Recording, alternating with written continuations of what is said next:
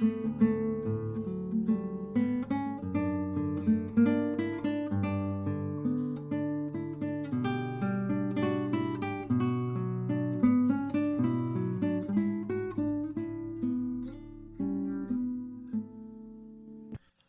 to the Son of a Preacher podcast. Please sit back and listen to the thoughts and musings from sermons that were first brought to the pulpit four, five, even six decades ago. I am GW, and I am the Son of a Preacher.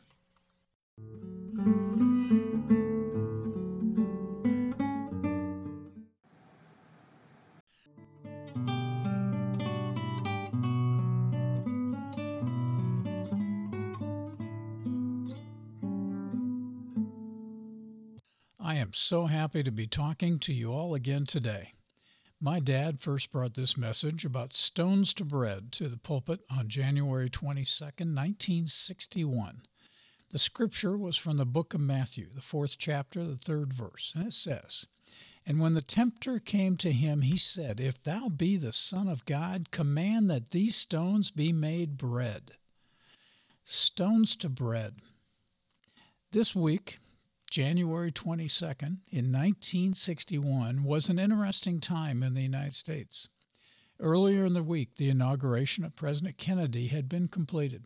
As everyone knows, anytime you have a new president, you have a, a flood of new office holders going to Washington, D.C.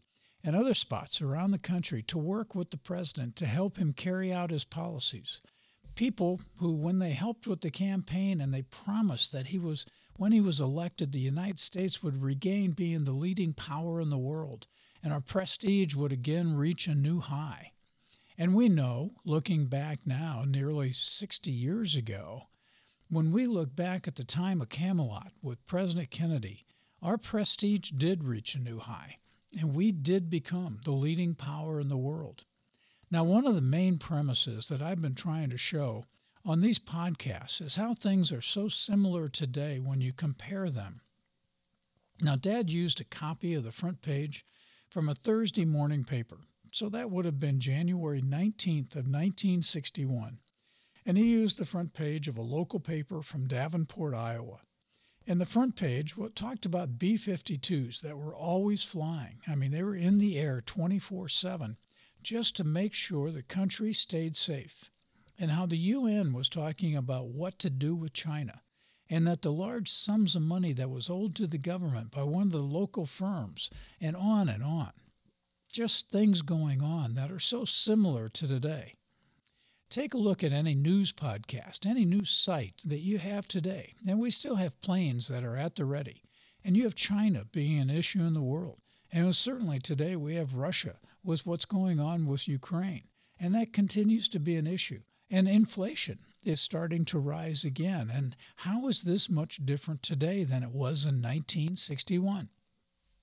So, how many times have you heard folks say, well, why doesn't God do something about all these conditions in the world?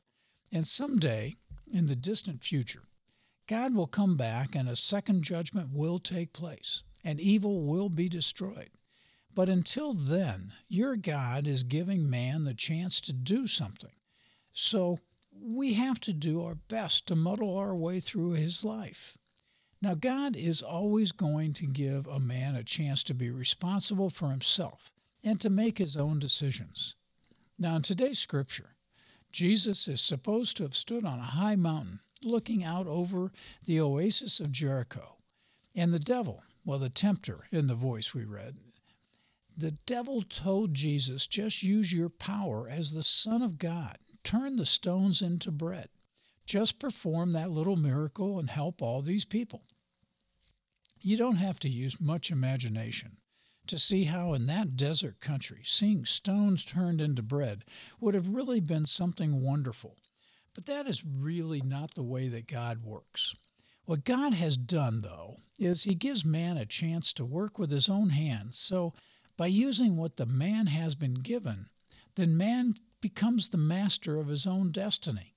So, sure, God could have had Jesus turn a stone into bread if that had been God's will. But it's more God's will for man to recognize that, well, perhaps there's water underneath this desert. perhaps we can dig a well. And if we dig a well, perhaps we can produce enough water to be able to irrigate the land. And if we irrigate the land out here in the desert, perhaps we can turn the desert into some productive farmland.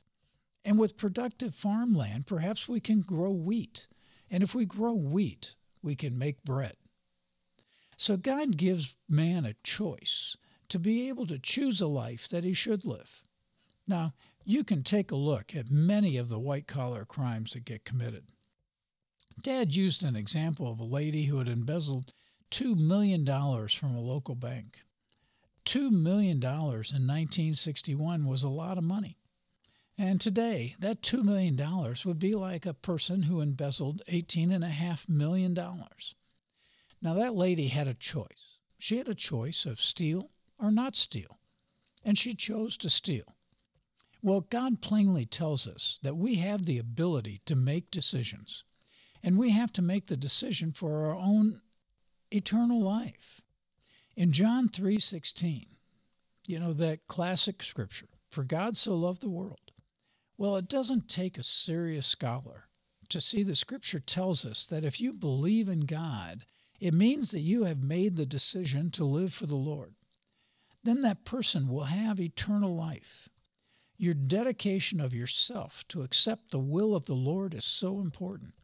You have examples of people that have gone on to have very worshipful, full lives. But they started by standing on a sidewalk outside a church and perhaps hearing the music on the inside and making their own decision then to go in and listen, and then making the decision to come back, and then making the decision to accept the Lord why? Because of the words they hear while they're in the church, choosing to accept the Lord as their personal Savior. Now, all these decisions were the individual's decisions.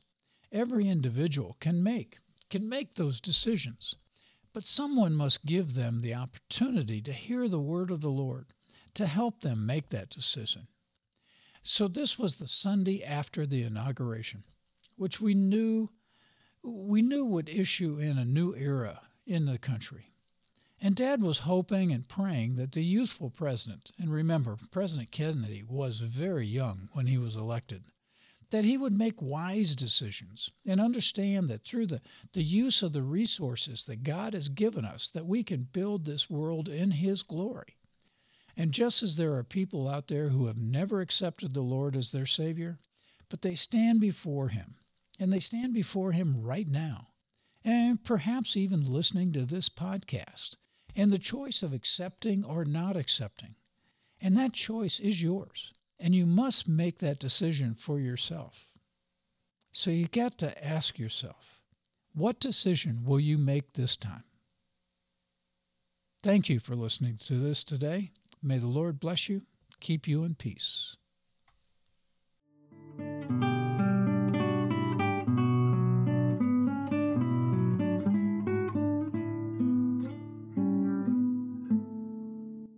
Thanks for taking your valuable time today to listen to the musings of this son of a preacher. I hope the sermon excerpts from 40, 50 years ago proved to be both interesting and insightful. Please subscribe to this podcast. Let your friends know about this opportunity to see how the Bible and the problems of the world remain amazingly constant. New podcasts should arrive weekly, but there is currently a number of podcasts available if you wish to listen more frequently. May the Lord bless you, keep you in peace.